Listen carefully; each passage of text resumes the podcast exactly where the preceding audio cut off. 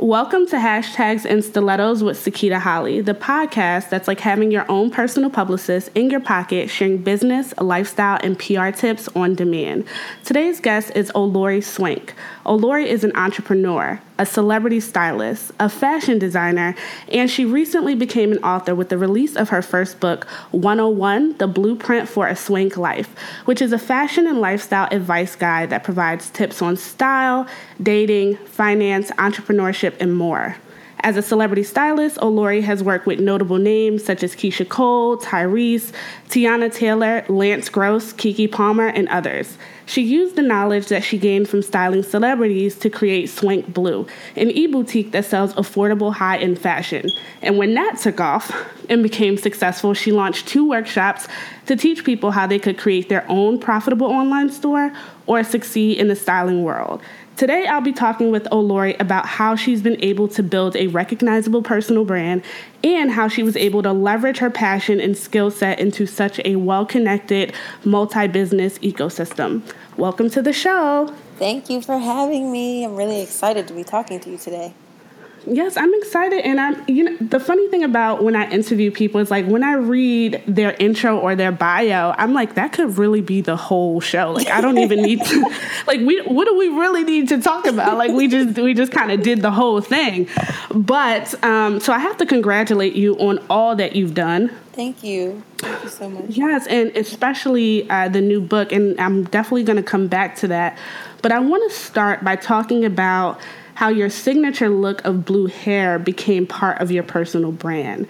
Now, because that's actually how you got on my radar probably a year or two ago. I remember I was scrolling through one of those curated beauty pages on Instagram and you were featured in a style inspiration post. So, of course, you know, I hit like and did the whole silent yes, you know, in my head, like, okay, fuck it up, girl, yes, you know, you know, in my head. And, and I kept it moving. I didn't think anything of it. Then, you know, a few weeks or probably months later, I see you featured on another page. And that's when I, I'm like, all right, like, who is she?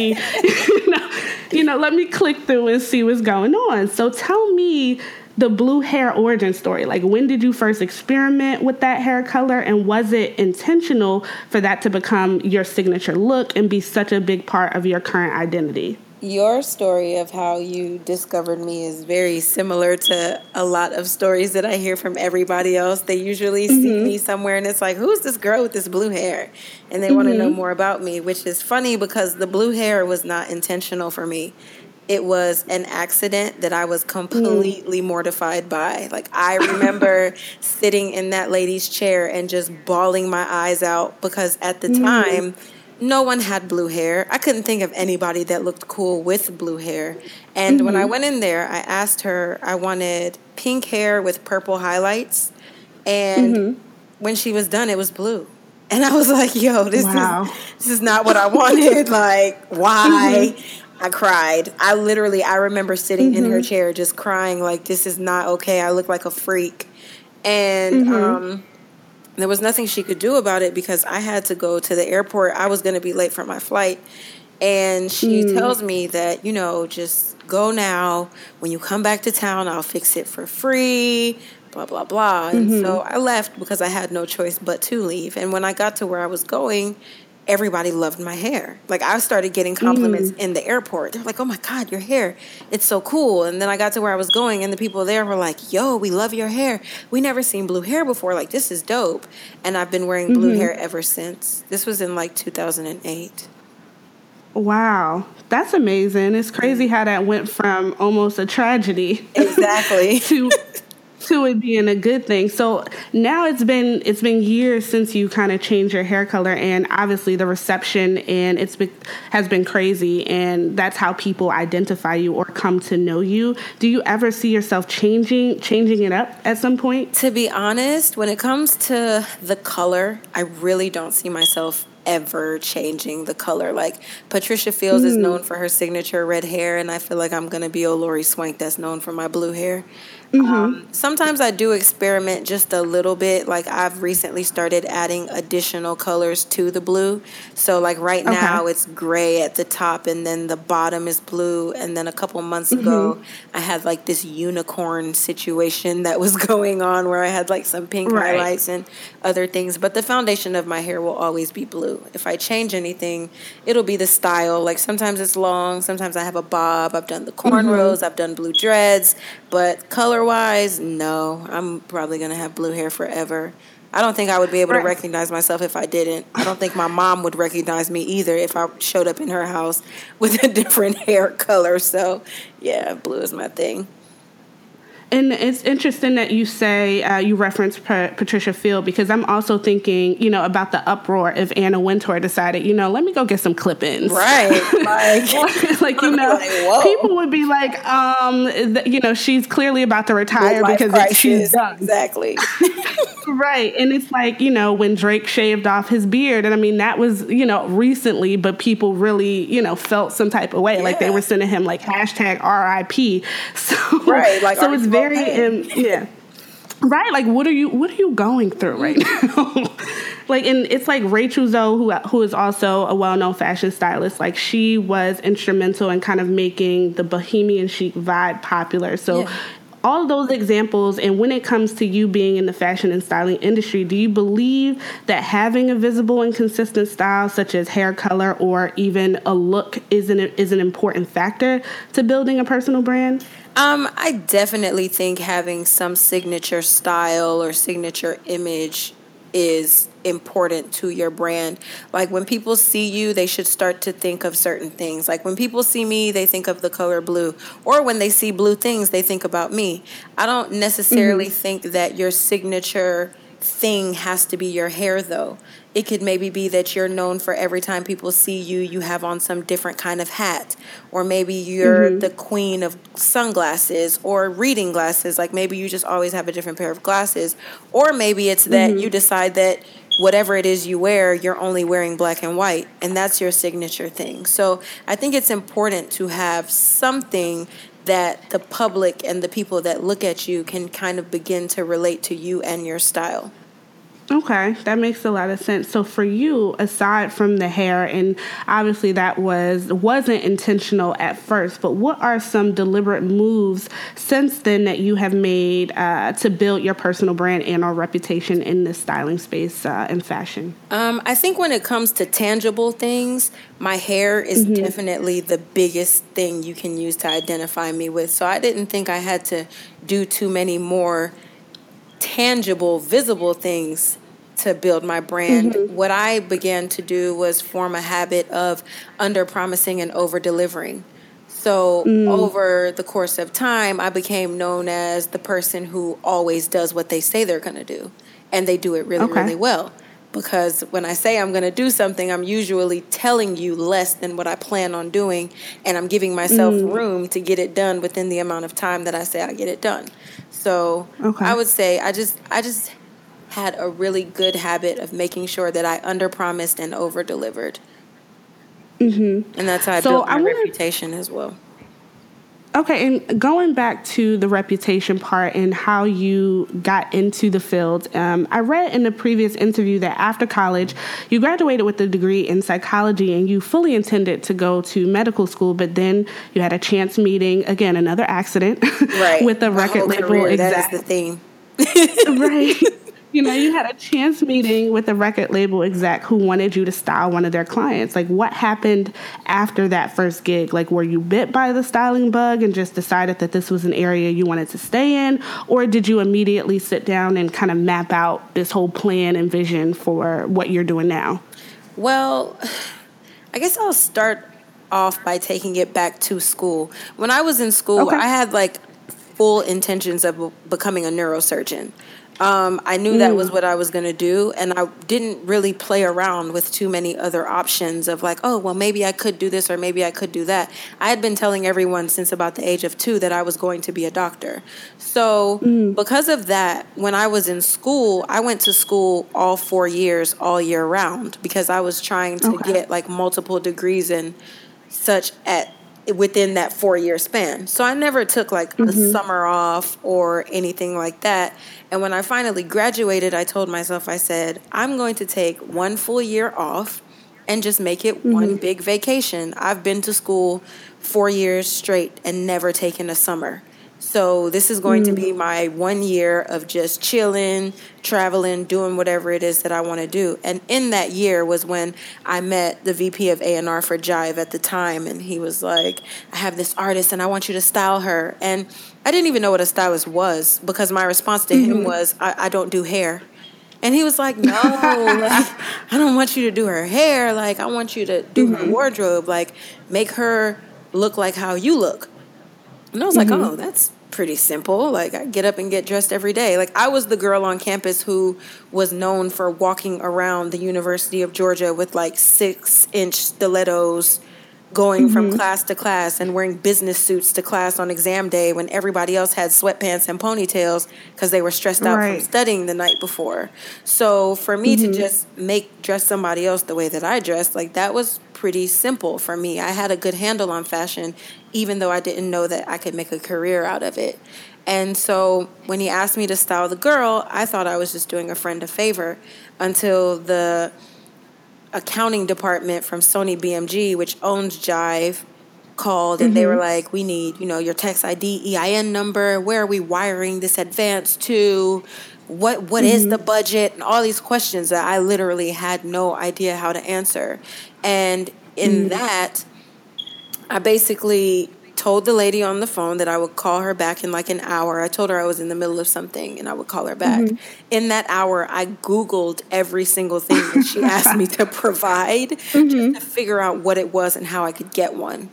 Right. And so in a span of about six days, I figured out how to get every single thing that I needed to get. So, six days later, I now had already turned in my paperwork to the Secretary of State to file for my LLC. I had a business mm-hmm. bank account, a PO box, a tax ID number, and all these things. Like I formulated my business in six days with no wow. knowledge of anything. Um, basically, right. just looking on Google and letting the internet teach me how to build a business per se. Mm-hmm. So, mm-hmm. Um, after I styled the first job, I was like, you know what? I can actually get paid for this. Like, people make a career out of this. Like, this is fun. I think I'm going to try it mm-hmm. out. And that's how my career kind of started. Well, that's that's awesome. So once uh, my next question was going to be like, how do you get the second styling client? But I guess after you did all that legwork, you like, I, I better have a second but client. I mean, to be completely honest with you, I had a unique problem. Um, mm. My problem was that my first client was on a major label and a, mm-hmm.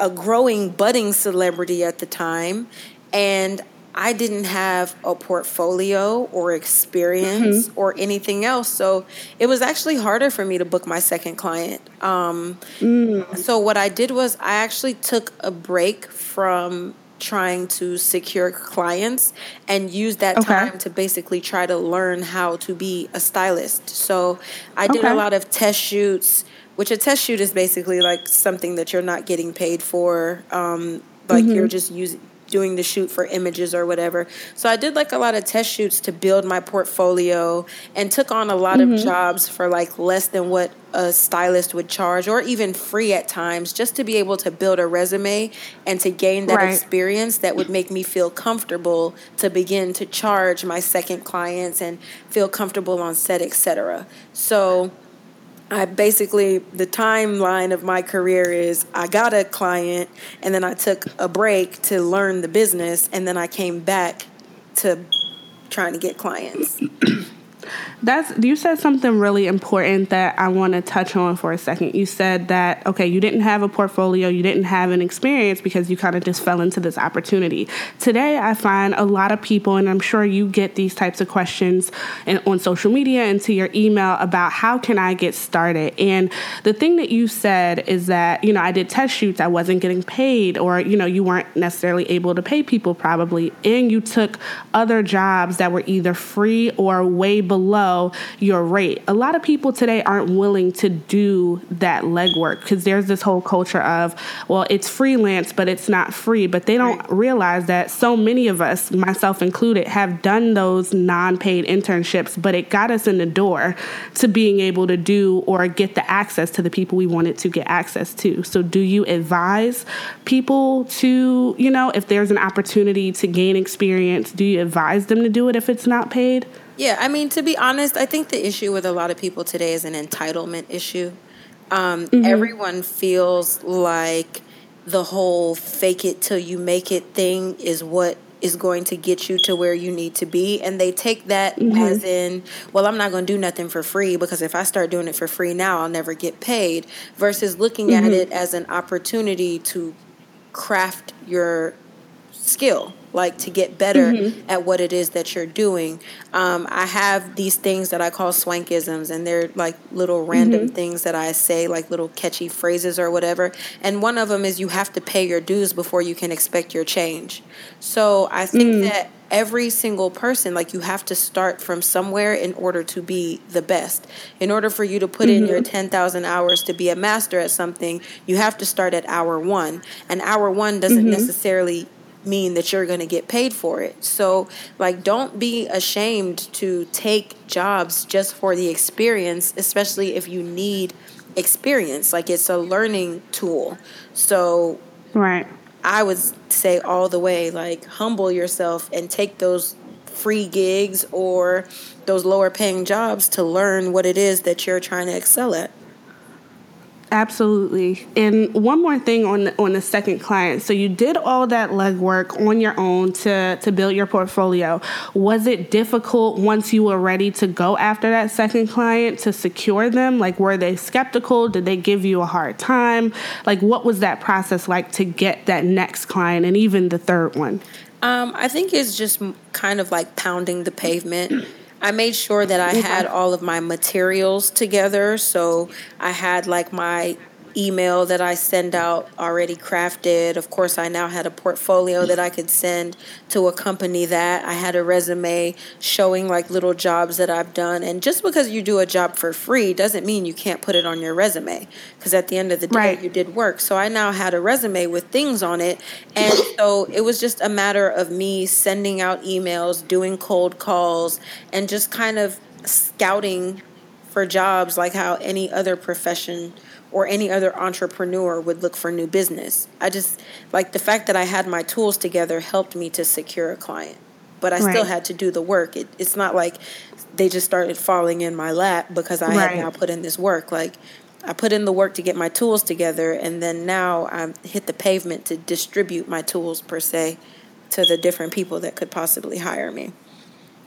That's awesome. That's awesome advice. So you're styling now, things are, are going good, you got your tools, you got your clients. So at what point in this whole styling uh, career and venture did you decide to launch your e-boutique swankblue.com? Like how did that decision materialize? Well, I think throughout this interview so far, we've established that my career is a bunch of I guess, well calculated accidents.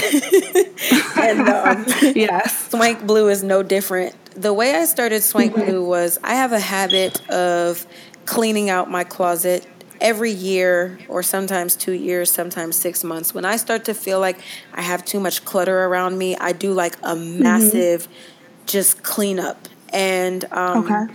I would typically just take every single thing in my closet, except for maybe like 10 things, and just put it all in garbage bags and take it to Goodwill and drop it off. Like the Goodwill people would consistently ask me, like, are you moving or something? Like, you have a lot of donations. And I'm like, no, I'm just cleaning out my closet.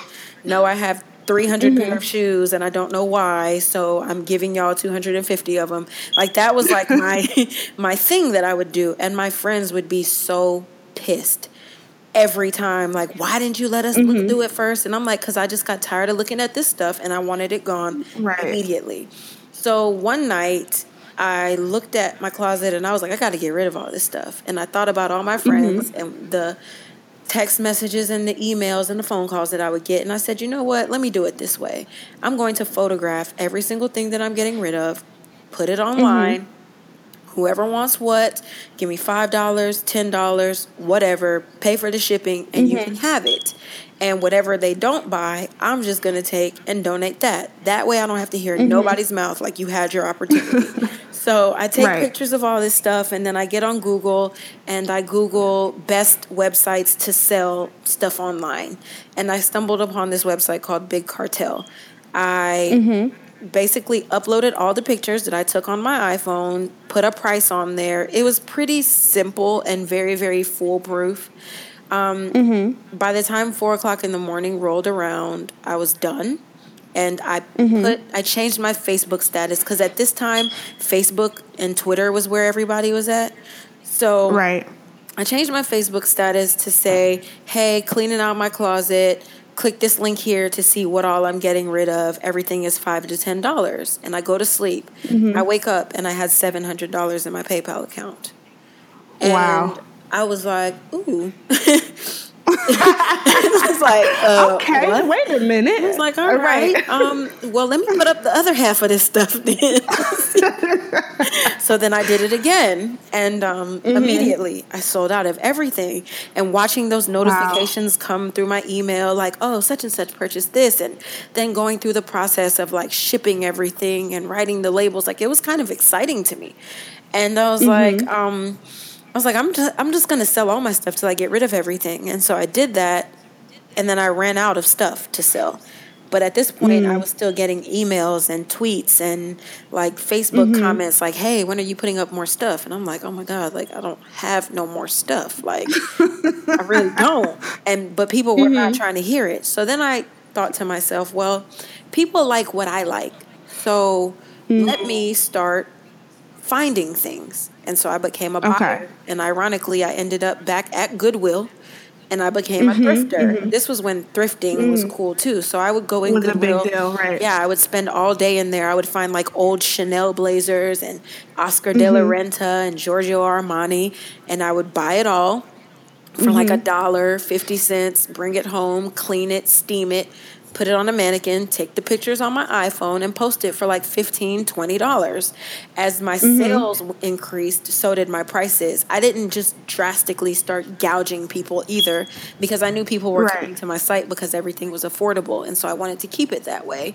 And um, mm-hmm. um, that's kind of how Swank Blue started. When I moved to LA, I discovered the fashion district where I could now get like manufacturers to start making my own things and I could start buying mm-hmm. wholesale from distributors.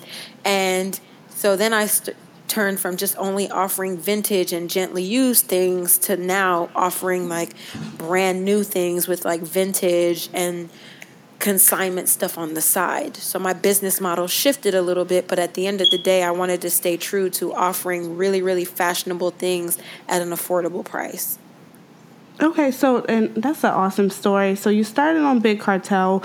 How long did it take you to kind of say, okay, I need to kind of put a, a real business name and everything around it and get to Swank Blue? And what percentage, I would say, of your the clothes that you sell do you personally design, and what percentage is like wholesale, and do you do you buy? Um, I'm the type of person that whenever I do something, I always want the presentation to be on super point. So mm-hmm. at the moment that I decided I wanted to start going to Goodwill and turn this into okay. a thing was when I started like getting my logo. I actually designed my logo myself. Um, mm-hmm. I did a logo.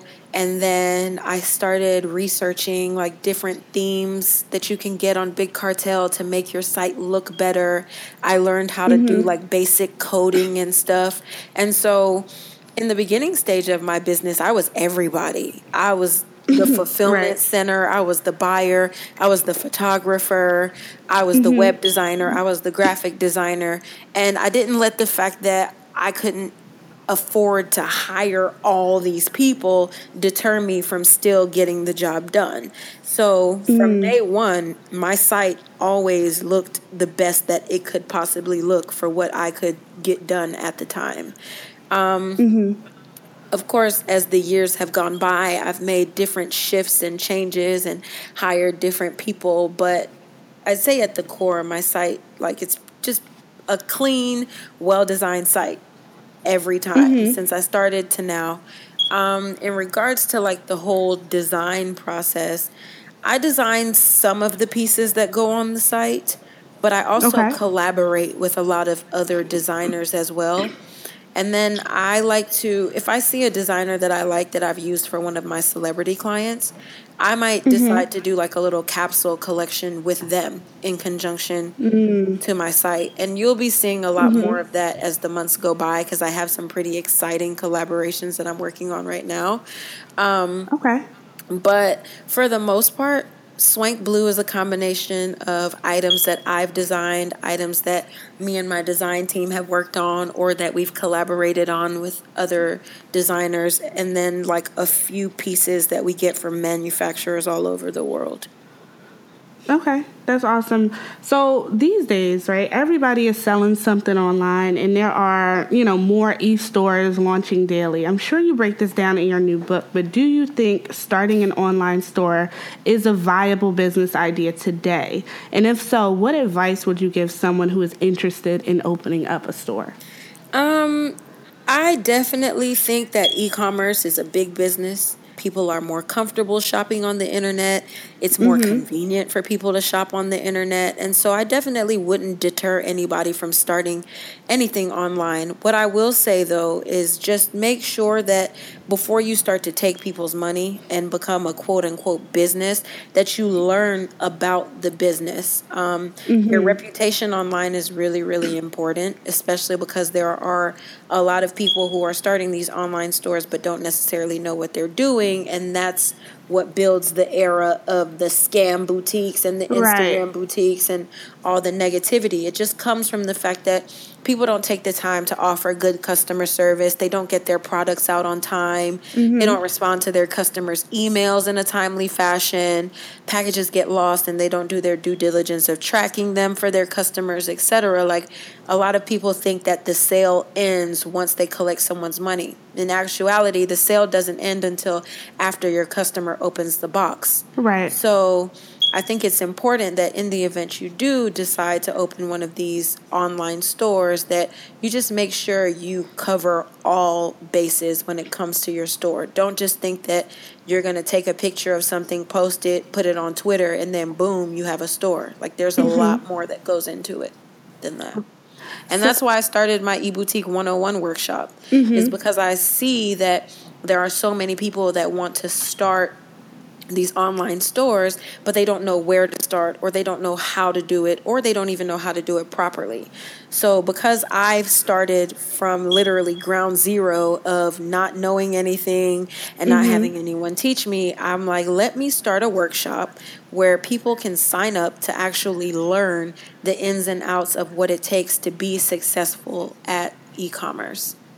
Right. So if you had to start all over, like let's pretend Swank Blue never existed. If you had to start today, aside from, and this is another uh, common thread with you, is that you know you go right to Google, you know, and go to Google University and figure right. things out. But what other things would you do if you had to start over today uh, to position or guarantee Swank Blue to be successful?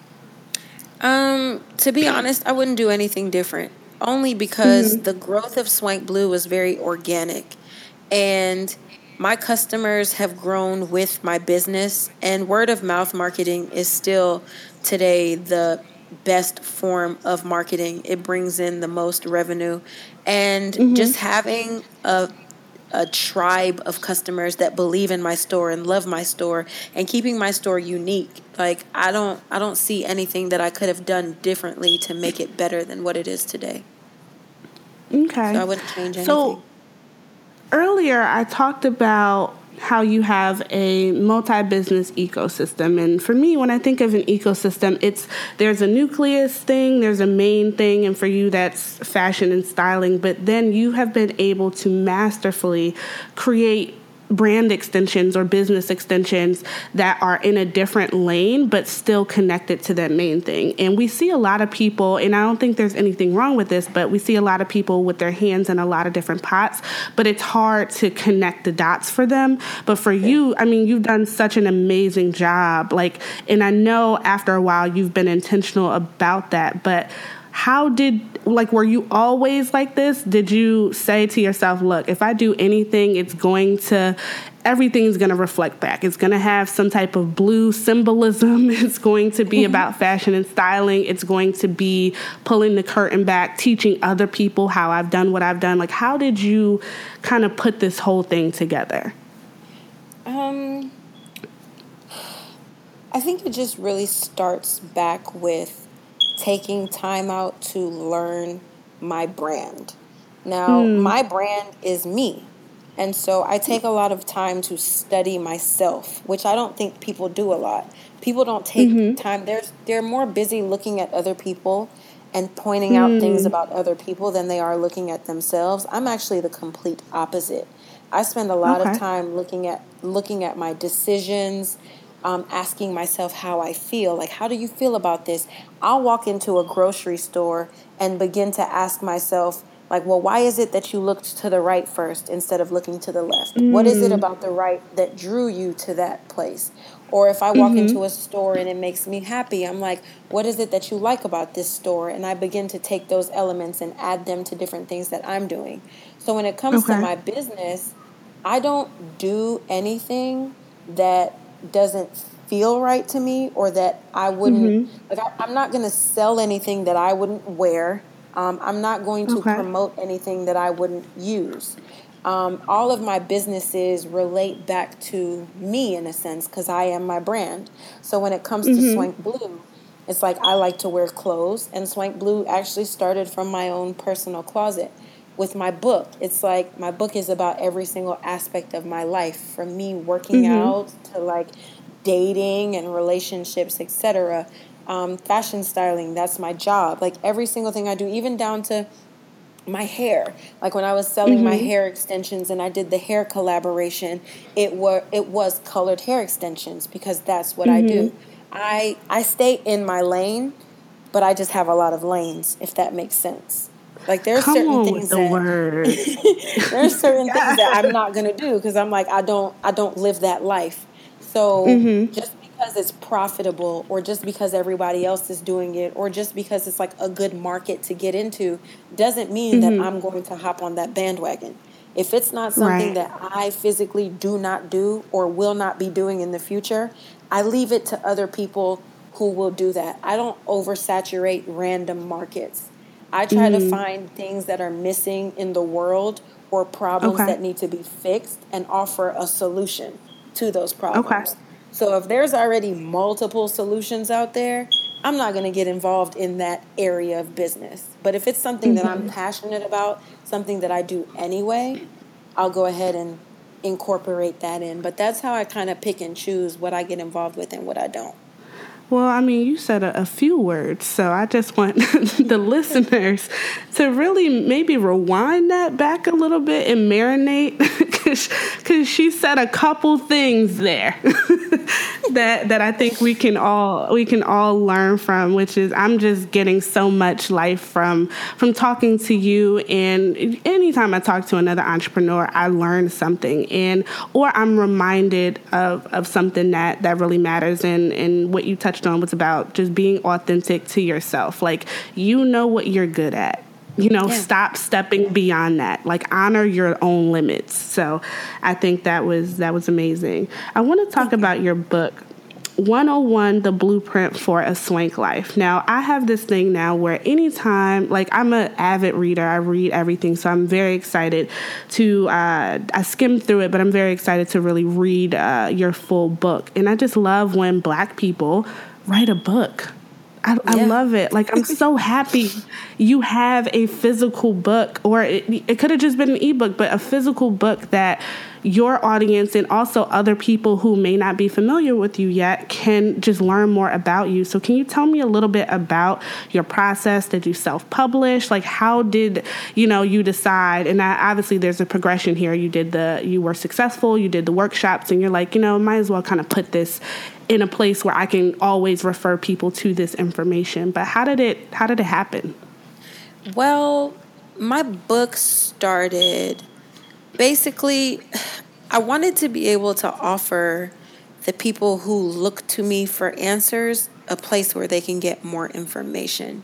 I feel like mm. every time I was doing interviews or being asked questions in public, it was always mm-hmm. about fashion and fashion okay. styling. But when it comes to like my following, they're in my DMs or in my comments asking me about real life stuff like mm-hmm. how do you get your eyebrows to look like that what kind of hair dye do you use or if i'm cooking mm-hmm. on snapchat it's like how do you make that lobster mac or can you post mm-hmm. a recipe for those short ribs or if i post my workouts it's like ooh what kind of workout is that what kind of mask is that that you're using to train how is your skin so mm-hmm. clear oh you and bay y'all don't live in the same city so how is it that you keep your relationship together like you're always mm-hmm. working so like how does he feel about that and i'm like you know what? As a woman who does multiple things and mm-hmm. is always juggling a project in addition to juggling real life, like where do we go to get answers to like questions about life? Absolutely.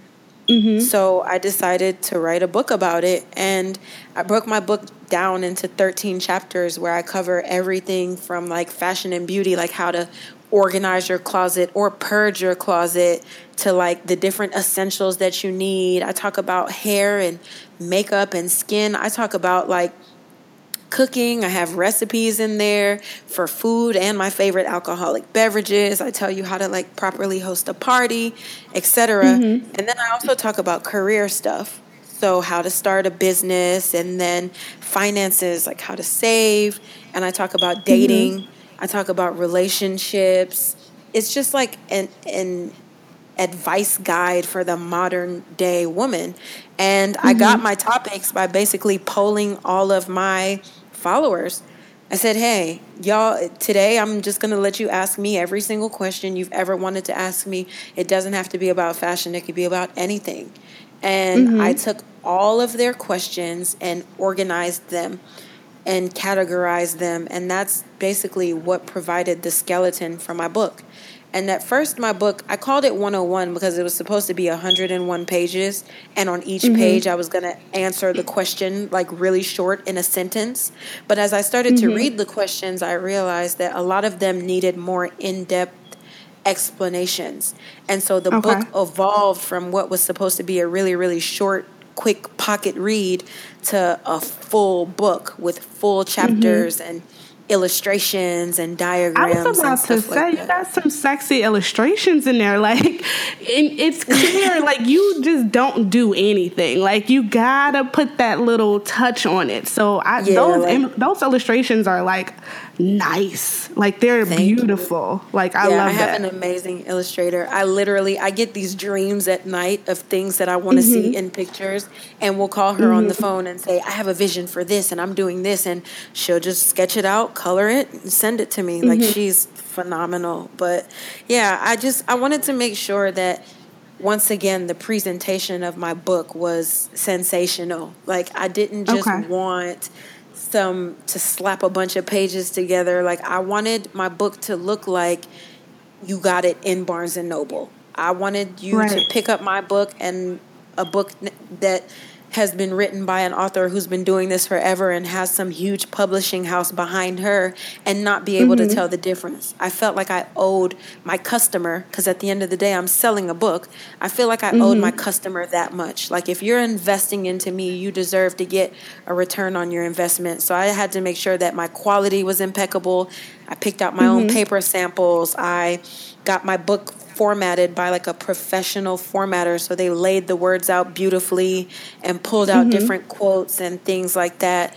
Um, my cover design, I had a vision in my head for what I wanted the cover to look like, and I sat there with the guy who designed my cover and went back and forth mm-hmm. on different drafts. And like I was very, very hands on with the process of creating this book. And I self published it. I did mm-hmm. everything on my own, which I think if you can afford to self publish your book, like that's the best way to go because you get all your profit versus going mm-hmm. with some big publishing house and then having them take majority of the money for just putting the money up for you to do these things. So, right. So speaking yeah. of publishing, I, I, saw something on the inside cover. I want to ask you about it. Uh, something about a Swank publishing group or, or something to that effect. Is is that going to yeah. be the next division of, of the business? Well, I wouldn't necessarily say that I'll be publishing other authors, but I do have two more mm-hmm. books. Um, okay. I've actually already finished my second book. I'm not quite okay. sure when I'm going to release it, and I'm halfway done with my third book. So I'll be self publishing all my books, and I'll be doing okay. that under Swank Publishing Group. I won't count out publishing other authors, but for now, it's mm-hmm. pretty much just for my stuff. Okay, because cause the way you kind of snuck, and you didn't sneak it in there. You you it was there but it it just reminded me about how like you know we get a Beyonce lemonade when 200 weeks ago she posted a picture of a lemon. So right. I just want to you know just little stuff. So I just want the people to know what may be coming. like right. just be on the lookout. And you mentioned Barnes and Noble, so don't be surprised if if we see Olori with a whole section in there. you know? Like so it's just and I love the way you move. So kudos to you for you. for that. Um, and let's just close it out here. I just like what other areas uh, can you see yourself breaking into without you know giving us too you know too much uh, too many secrets. But where else can you see your brand going? Um, I mean, honestly, I let my brand go wherever it wants to go organically. Mm-hmm. Okay. So like I've been kind of tinkering with the idea of maybe opening up a gym. Okay. Which is so random, but I'm starting to work out a lot more and mm-hmm. I'm getting into fitness. I don't want to be a trainer. I don't ever see myself mm-hmm. being a trainer, but I do I am kind of starting to maybe like to work out. And mm-hmm. I'm like I do have like a little bit of information on the gym and how much it works or how it works and um, it could mm-hmm. be a very profitable investment for me. So I don't know. Like it's it's gonna be something random to be honest. Y'all right. are just gonna be like, what? But but, th- but that's interesting in that you said the gym because I feel like even though yes we we go to the gym or some of us don't like me I need to get my life together. But there, I, I right. love it. but there is room for a different kind of experience. I mean, that's how we get a SoulCycle, which started a whole yeah. new revolution. So I'm definitely not counting your gym idea out. It's not random at all because fitness is big business. So if you do it, when, not if you do it, when you do it, good luck. Thank you. Thank you so much. Of course. And thank you again for for coming on. I feel like I could talk to you for a whole other hour and I might just have you back when, you know, w- with the second book or the gym launch, uh, who knows. But thank you so much. This was amazing. Thank you. I appreciate you having me on. Yes, and where can people go to to learn more about you? Uh, which websites do we want people to go to? We talked about swankblue.com. Uh, where can they go to get the book? To get the book, you can go to 101byOloriSwank.com. Okay. And that's the numbers 101. Or you could just go to my website, which is oloriswank.com, and click the link. Perfect. Well, thank you again. Thank you. Thank you for listening to another episode of Hashtags and Stilettos. Oh, Lori dropped some gems, didn't she? Like, I definitely hope you took some notes. And make sure you're following hashtags and stilettos on Instagram and using that hashtag for all of your business and career and fly boss chick outfit of the day posts so that we can see them and repost them on the page. And if you'd like to follow me, I'm also on Instagram and Twitter at Miss Success. That's M I S S Success. And you can find me on Snapchat at Miss Success with an extra S at the end. So that's M I S S Success with an extra S on it. I cannot wait to get back to you guys with a new episode, so stay tuned.